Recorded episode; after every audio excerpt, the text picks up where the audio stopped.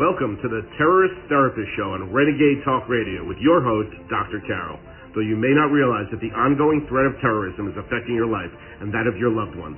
Each week, Dr. Carol analyzes the hottest topics in terror and helps you and your family reach your dreams despite living in a time of terror.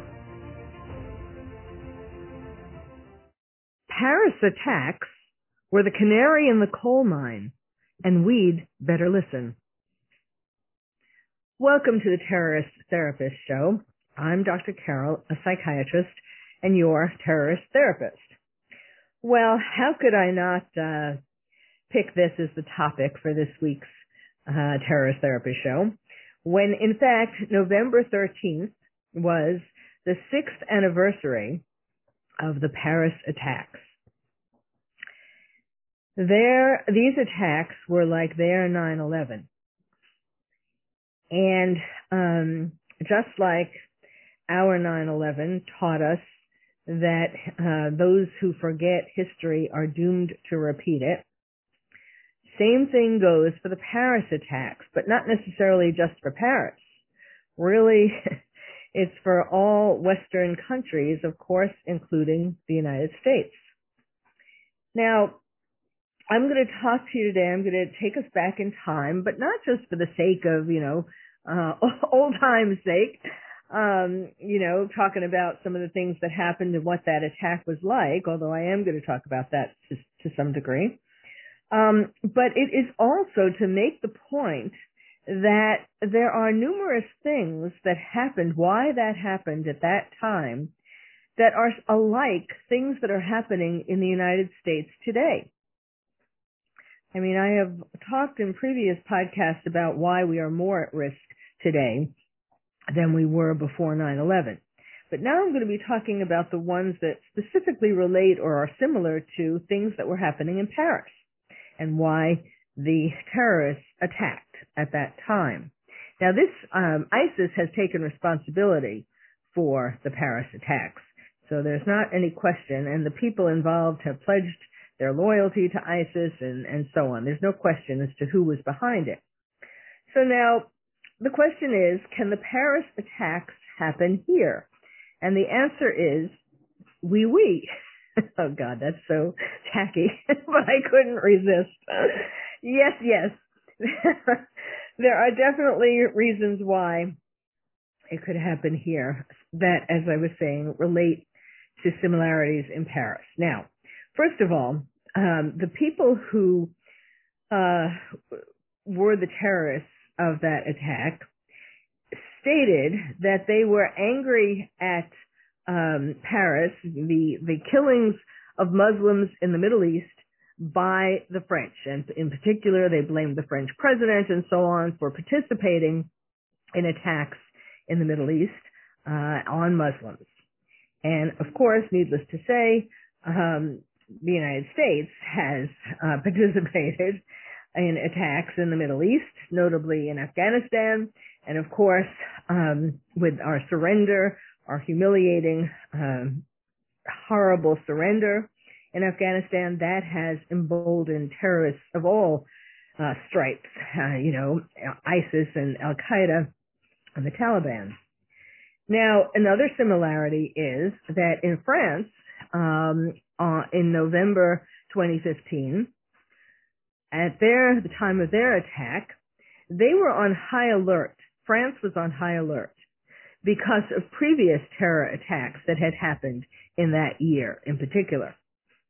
And we are um, not exactly on high alert, but as many of you probably know, there was a bulletin uh, just released by the uh, Department of Homeland Security an updated National Terrorism Advisory System bulletin that talks about the heightened threat environment in the United States that we are now in.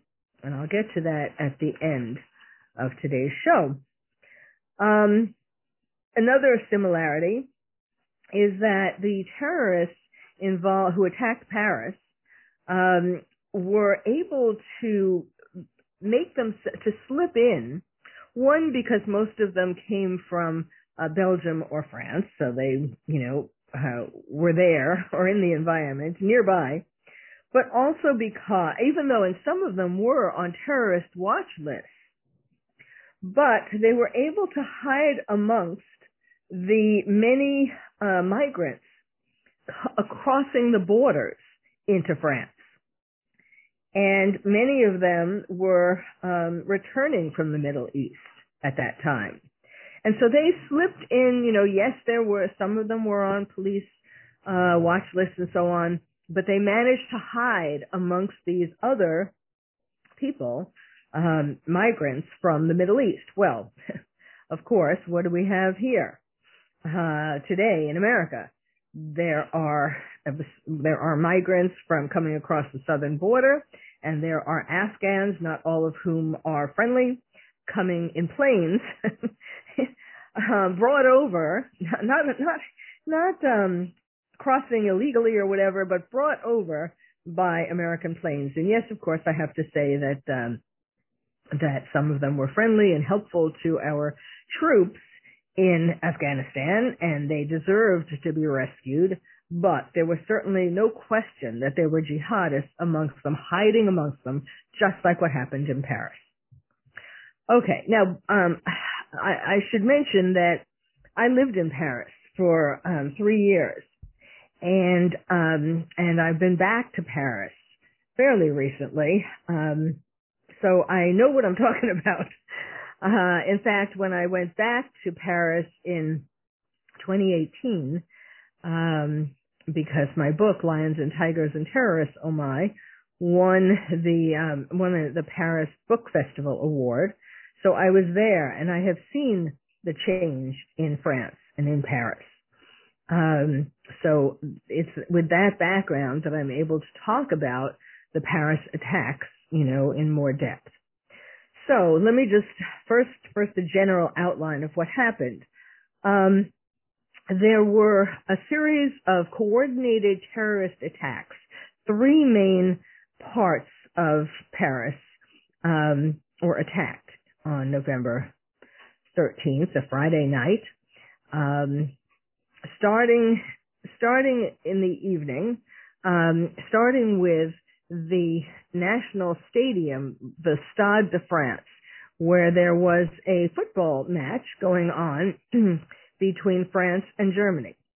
And three suicide bombers struck outside the Stade de France. They had planned to go inside, but for various reasons, they weren't allowed in. So they um, unleashed, you know, detonated their vests outside. And what happened was um, the three terrorists were killed and one um, passerby. Then, um, then there was another group of terrorists, three terrorists, who um, so there were nine terrorists altogether, and then there was a man called the tenth man, who we're going to talk about in a little more detail uh, in the next segment. And um, so this next group attacked the area in Paris where there were lots of crowded cafes and restaurants. And they were, one of them blew himself up and unleashed a suicide vest, and the others were shooting people at these cafes. Then, of course, the most uh, well-known part of this attack was the third group, who carried out a mass shooting and took hostages at a concert at the Bataclan Theater. It was a um, concert, a rock concert where there were 1,500 people, and some of those were um, were taken as hostages. So they were shot, and then some of the um, terrorists um, blew themselves up with suicide vests and so on. And ultimately, the police raided the theater and saved the hostages. But in this whole um, attack, these three attacks essentially, um, there were 130 people who were killed, and not, this included 90 at the Bataclan, and there were hundreds of people who were injured. You know, some um, assessments say 400 and some odd people, others say 600 and some odd people, hundreds. And um,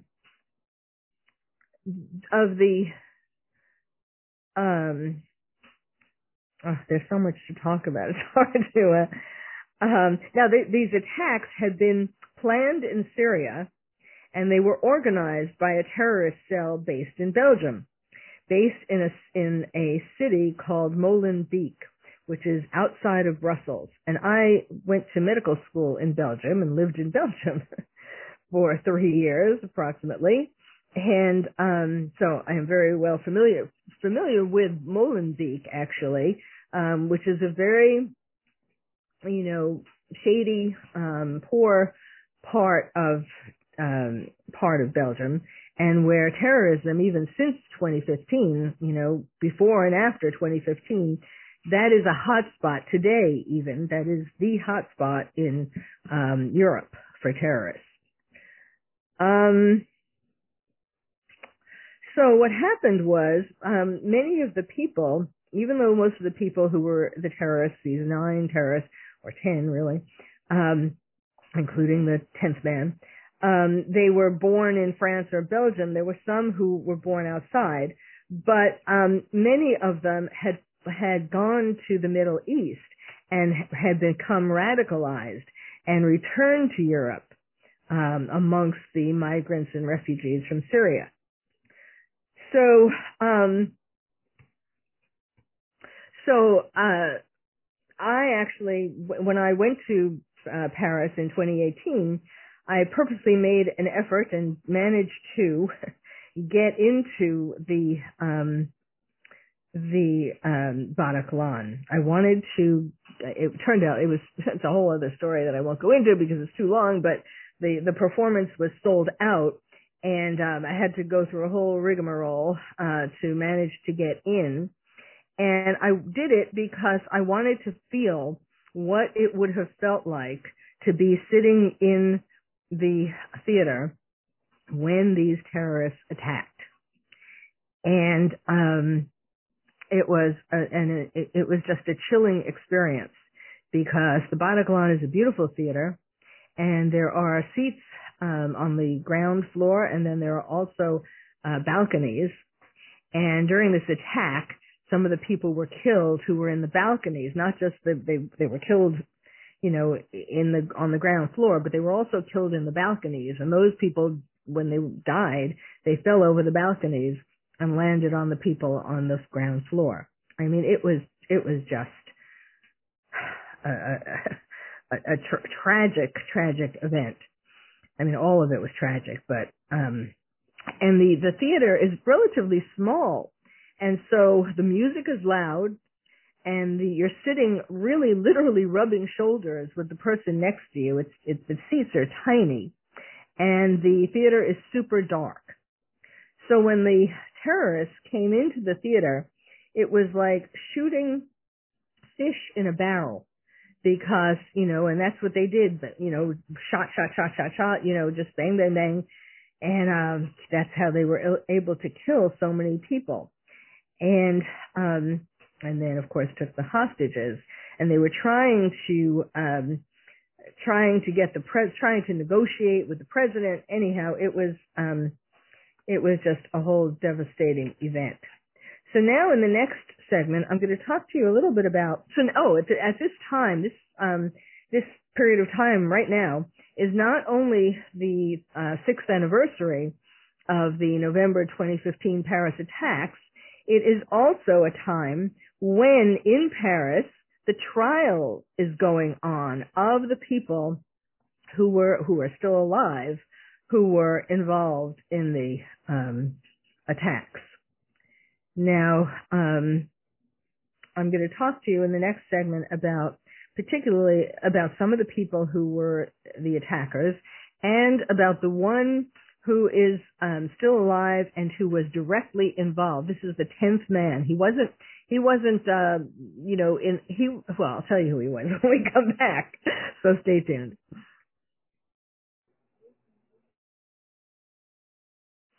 Welcome back to the Terrorist Therapist Show, where we're talking today about the Paris attacks, were the canary in the coal mine, and we'd better listen. Well, we're talking about the Friday, the 13th of November, 2015, those attacks in Paris that took place at the uh, places that I was just talking to you about. and the trial is going on. And the main, um, the best well-known person in the trial is a man named Salah Abdeslam. Abdeslam. And um, he was trying to be quiet. You know, he kept quiet. Uh, he he was arrested. He actually he was a man who uh, managed to survive. There were only two people who managed to survive um, the attacks of November 13th, who were terrorists. Um, the other person was not as directly involved, so he's been sort of considered the main person who was directly involved. And I'll tell you how he was directly involved. Um, he so he but he kept quiet. He he ran away. He escaped right after the attack in Paris. He escaped to Belgium, and then he you know there was this big manhunt, and he was eventually captured. And so um, and then he was um, he was tried in Belgium, and then he was also uh, transferred to um, to Paris so that he could stand trial there. And when he did talk at the trial in Paris, the trial is still going on. It's going to be going on for months. And when he did talk in Paris, he identified himself as a soldier of the Islamic State. So there, you know, he's not trying to say he's not guilty. There's no way that any of them really could say that he's not, that they're not guilty, but they are on trial. Now, um, Salah Abdesalam was um, was um, born in Brussels, and um, as I said, he's the only surviving member of the group directly involved. Um, he's, his involvement was that he provided logistical support for these nine people who were, you know, detonating their vests and shooting people in the Paris attack. So he did things like drive people to their target locations and he had um and and basically setting things up, reserving hotel rooms and so on. And um he and there is he there is also is also said that he had some involvement in the manufacture of the explosives. Now, he actually um all the other people who were involved in the attacks either killed themselves, you know, with their vests and so on, or they were killed by the French and Belgian police officers. Um, P- Belgian p- police officers, you know, captured uh, some of the people in Belgium after after they escaped from Paris. Or actually, one of them was still in Belgium. Um, he was the one who went to uh, who went to Syria. I will tell you about him. Now, um, he, uh, uh, uh, let me call him Salah. oh no, Abdesalam, Abdesalam uh, was born in Brussels, as I said. His parents were immigrants. They um, they came from Morocco, and um, uh, they were they came from Morocco. They had gotten French nationality when they were in Algeria, um, and then they moved to to Belgium. And this area of Belgium, Molenbeek, uh, which is an area where lots of uh, migrants from um, from countries that uh, you know uh, terrorist, where there are a lot of terrorists, um, and they so they congregate in this in this area, and it's kind of like people joining gangs. Um, you know, they influence each other, and and many of them started off with sort of um, nondescript or ordinary childhood. Some of them they weren't all poor, um, and but they were influenced by each other, and they developed an anger towards society. So, for example, um, and the, the person who Abd- Abdusalam became best friends with in childhood was the man who was the, the mastermind of the Paris attacks. And his name was Abdel Hamid Abu, you know, no matter how many times I practice saying these names before I go get on to tell you about them, I, I, that's not my, uh, I don't have a talent for it. Abaaoud. Abdelhamid, let's go with that. Um, so they were best friends. And um they, you know, had normal child well, not not normal childhoods, but they didn't start off as terrorists, let's put it that like that. But they did, like for example, Abdesalam, Abdesalam was a mechanic.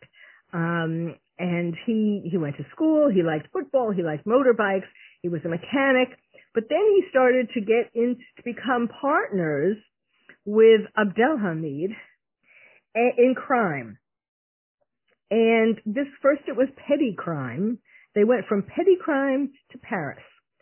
And they stayed friends and um Abaaoud went to went to Syria and became radicalized and came back to Belgium and got uh Abdesalam uh Abdesalam involved in terrorism, uh involved in this whole plot to um, to attack Paris, and they they um, at the time of the of the attack, so they um, Abdel Salam and his brother worked as a in a cafe in in Paris in Molenbeek.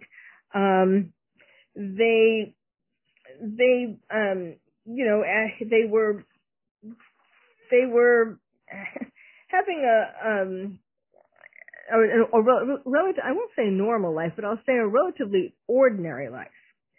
And uh they, they were became he became uh, Abdesalam became manager of a bar named Les Béguines in Molenbeek, and uh, his brother his brother owned it. He was the manager, and then uh, the bar was closed. See, this is so interesting because there's always something that you know gets people. I mean, here he was con- convicted of lots of petty crimes with the man who became the mastermind of the Paris attack.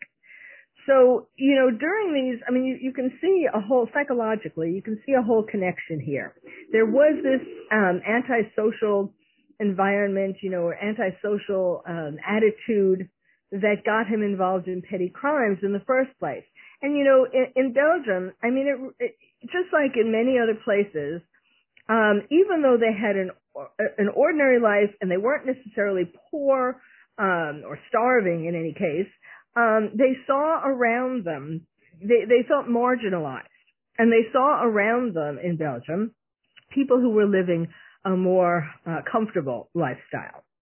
And so um, this, you know, this is how the petty crimes began, and then, and then, this is where I was going. Um, the bar, you know, and, and a lot of the people who were involved in the Paris attacks, one way or another, actually were friends who met at this bar. And, um, and so then, um, at some point, right before the attacks, not long before the attacks, the authorities closed the bar because they discovered that drugs were being sold there, used and sold there. And so uh, the brother sold the bar about six weeks before the Paris attacks. So now, you know, society now they really were angry, right? Um, now they're they're they were doing okay, you know, at this bar. They had their friends, they were managing, they were making a decent living. And then what did what happened? These big bad people in the society uh, in Belgium, you know, the authorities um, closed their shop, closed their bar. So, um,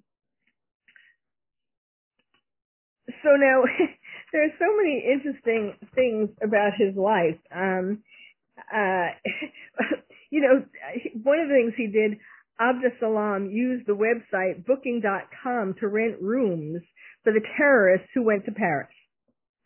Um, and he also helped by renting cars. He rented flats. He rented the hotel rooms, as I said. And um, so he was the one. He was the logistics man. He wasn't. He didn't. Although, although it's interesting because one of the people who was an associate of his testified that he heard him claiming that he had shot people in Paris. Now, whether he did or not, probably at the trial going on now, he's not going to say that. You know, so did he, or was he just bragging because he, you know, didn't want to be the one that, um, you know, the one that didn't shoot people or kill people? Um, and uh, there, there's also sort of a mystery about a discarded suicide belt that was found to have sweat on it that matched the, the DNA of the sweat on the belt matched the DNA of Abdus Um, now here's a here's a another interesting factoid. Um, there were women. There are fans. He has fans. You know, he. This is remember this happened in 2015. He was uh, caught in 2016, and so he's been in jail, whether it's the Belgian jail or the French jail, you know, for several years. And um, he receives um, incessant mail, notably from French and Belgian women who profess their love to him and tell them that they tell him that they want to bear his child. So it's just like in America, you know, just like pretty much in lots of countries um, where you know these these bad guys, these bad boys, um, who are are attractive to certain kinds of women, women who have had problems with their father. That's a whole other story. But anyhow, anyhow, just like um, just like Cruz. Um, Nikolas Cruz, you know, in Florida, the uh, Valentine's Day killer, school shooter, uh, he has had for years and years. He's had uh, women, you know, professing their love and, and wanting to marry him and, and all this kind of stuff. And we've had other, you know, there have been other, lots of other, uh, famous criminals, killers who have had the same, gotten the same reaction. And when, um, Salah Abdeslam went to Paris, the Paris prison, prison, when he was sent to Paris, um, the prisoners in Paris cheered for him some, and when the, when they captured him in Belgium, the people in the neighborhood all came out and they were throwing things at the police. They were really angry that they were capturing him, you know, because they identify with him and they didn't think that he, they thought what he did was great. Well, all right. Now let me, um, I mean, there's, there's so much, so much to tell you. um, but let me, um, let me um, end this segment now. And when we come back, I'm going to um, talk to you about the current state of Paris, which, as I said, I had a chance to see firsthand when I went to Paris in 2018. And it has only gotten worse, you know, news that we've heard uh, from Paris. The situation has only gotten worse. And um, I'm going to tell you more about what it is and how we need to, to look at this and um, ask how much of this is now going to happen in America. So stay tuned. Welcome back to the Terrorist Therapist Show, where we're talking about Paris attacks with a canary in the coal mine, and we'd better listen talking about uh, this because of the uh, sixth anniversary of the Paris attacks, the November 13th Paris attacks um, of 2015. And I just want to, um, I know I was a little off, but I think I was a little off, but I just want to correct. Uh, I was talking about the two main figures in these Paris attacks, Salah Abdeslam and um, the mastermind, uh, his his childhood friend, partners in petty crime from petty crime to Paris attacks. Uh, Abdel Hamid That was pretty close to what I was saying before. well. Anyway, what's more important is the content here. Um, okay.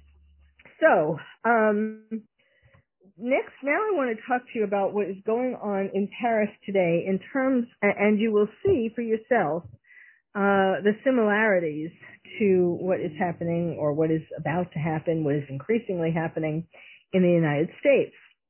So now, um, the Daily Mail, the, the United Kingdom's Daily Mail, uh, reported just recently that two thirds of French people think white European Christian populations are being threatened with extinction by immigration from Muslim and African countries.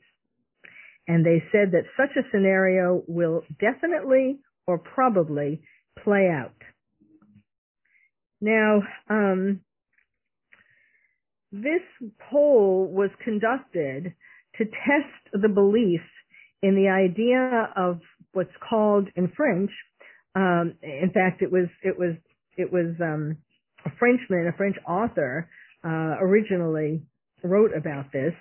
It's called Le Grand Le Grand Remplacement, the the Great Replacement, and um, it is actually this uh, this concept, political, sociological, political concept, is currently being touted by a man named Eric Zemmour, and he is um, he is you know trying to um, become uh, unseat Macron in next year's election, and this is this the idea of this um, is that the political elites are bringing massive numbers of, of immigrants um, into places, Western civilization, where there are free societies, in order to subvert them to create a population that is more amenable to authoritarianism and more easily controlled.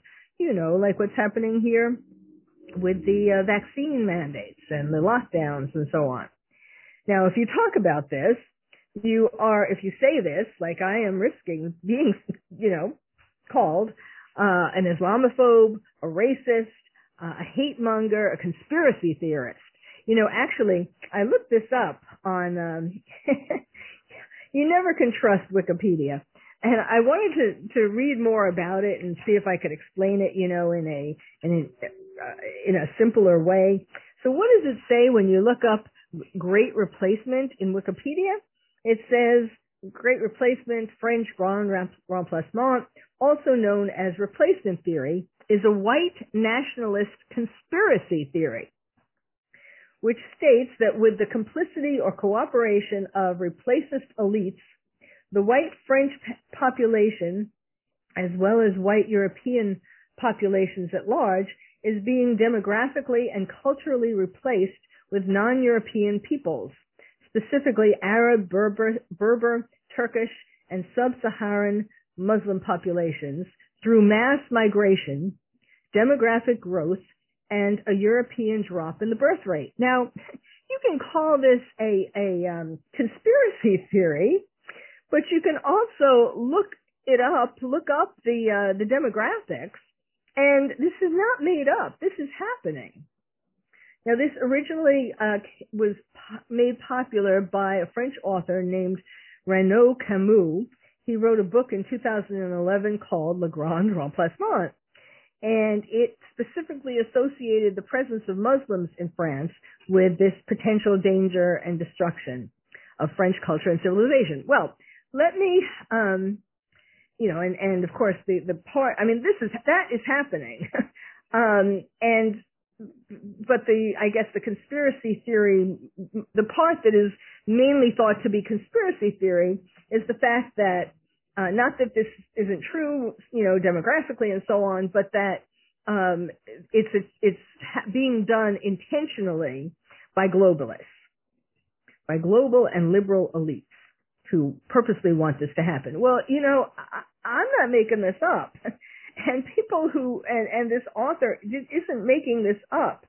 Um, I mean, we are. It it has been happening, and as I was trying to say, in um, and and so you know this man, this politician, Eric Zemmour or Eric Zemmour, uh, who is who is uh, some might be consider him a right wing pundit.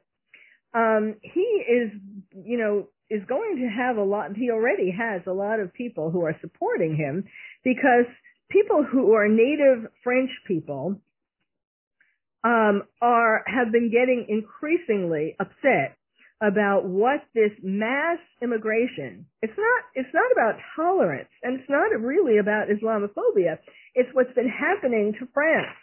And um there are more there there is there's a um a sense that the french because there are so many people who are and and so many uh radical or so many now again this is not about i am not I always have to say this.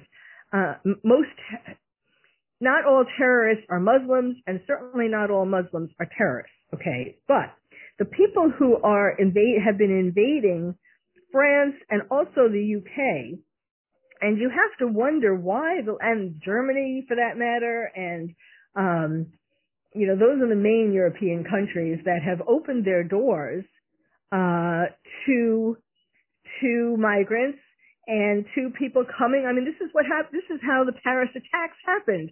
The people came back from being going. The, the people went to Syria and, and the Middle East um, because they wanted to become radicalized. They became radicalized. They came back to Europe and they radicalized other people, and that's how the the attacks happened in Paris, as I was uh, explaining.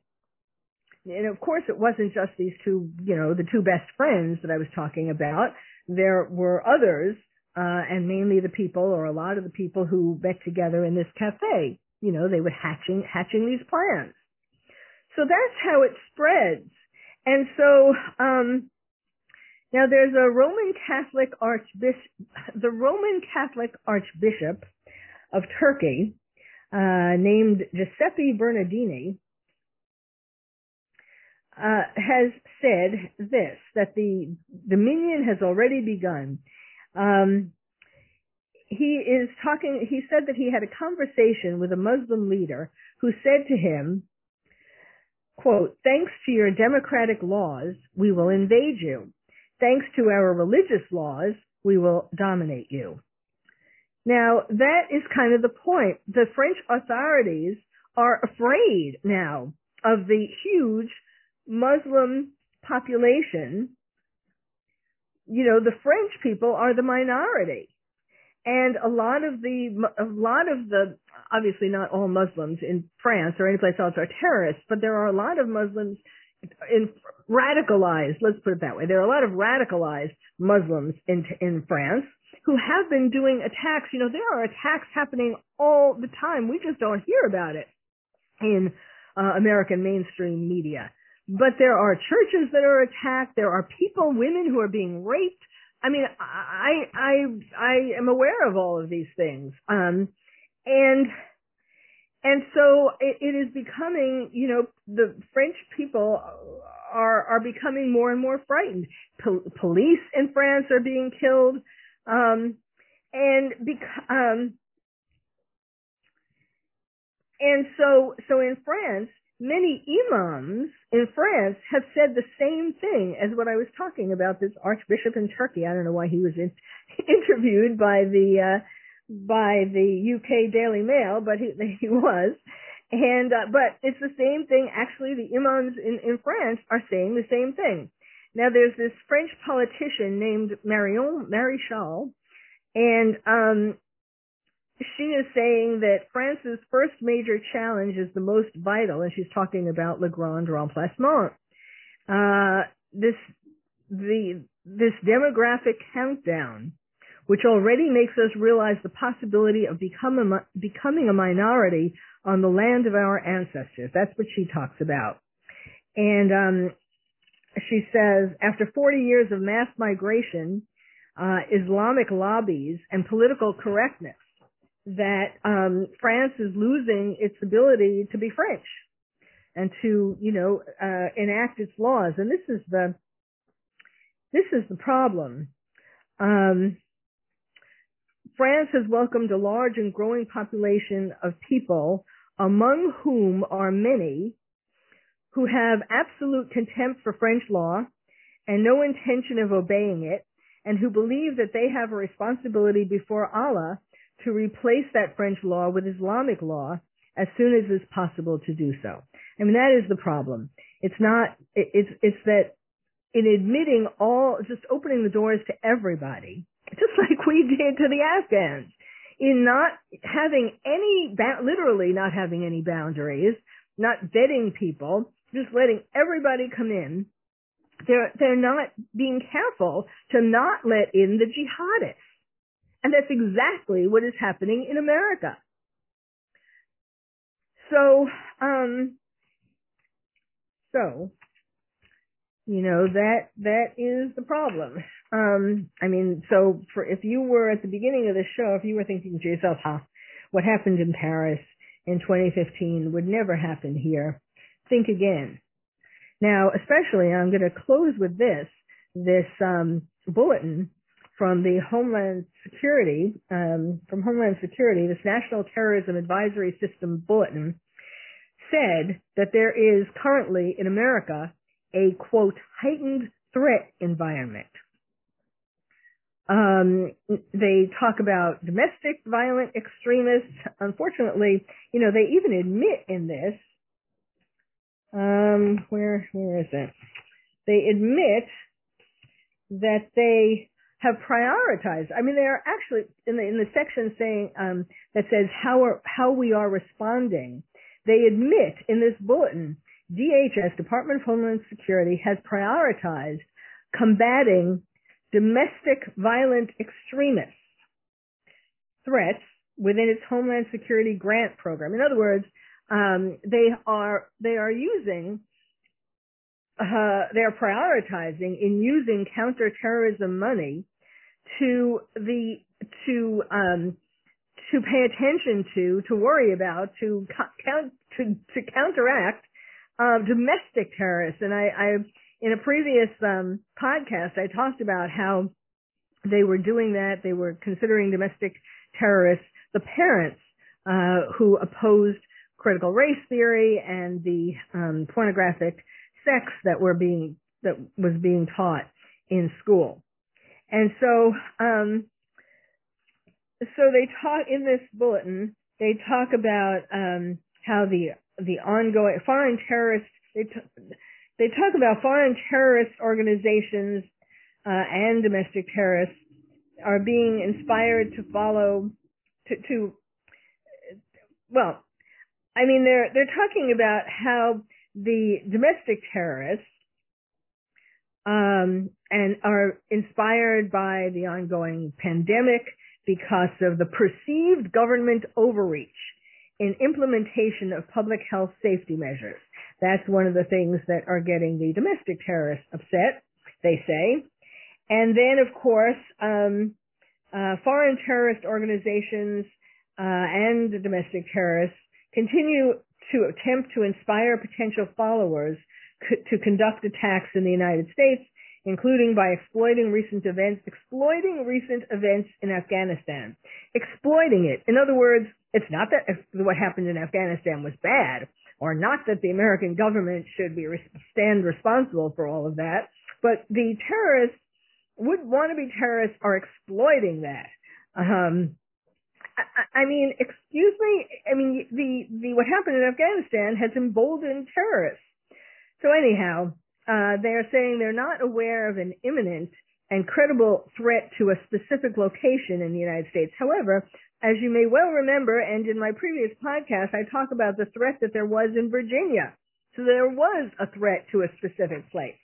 I mean, it is, it is really, um, one does have to, unfortunately, look at the bulletins from the Department of Homeland Security with a, I don't want to say cynical, maybe that's me, but with a, um, a critical eye. I mean, critical in terms of trying to see what part is real and what part is political.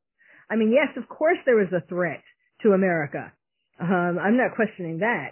Um, in fact, it might really be even stronger than they're putting in this bulletin. But um, but the way that it's being described and the fact that most of the money for counterterrorism is being directed at domestic terrorists who are being called parents who don't like what's being taught in school, amongst others, um, is very frightening. Anyhow, uh, I know that was a lot. I, I tried to sort of um, summarize each of these the aspects of this.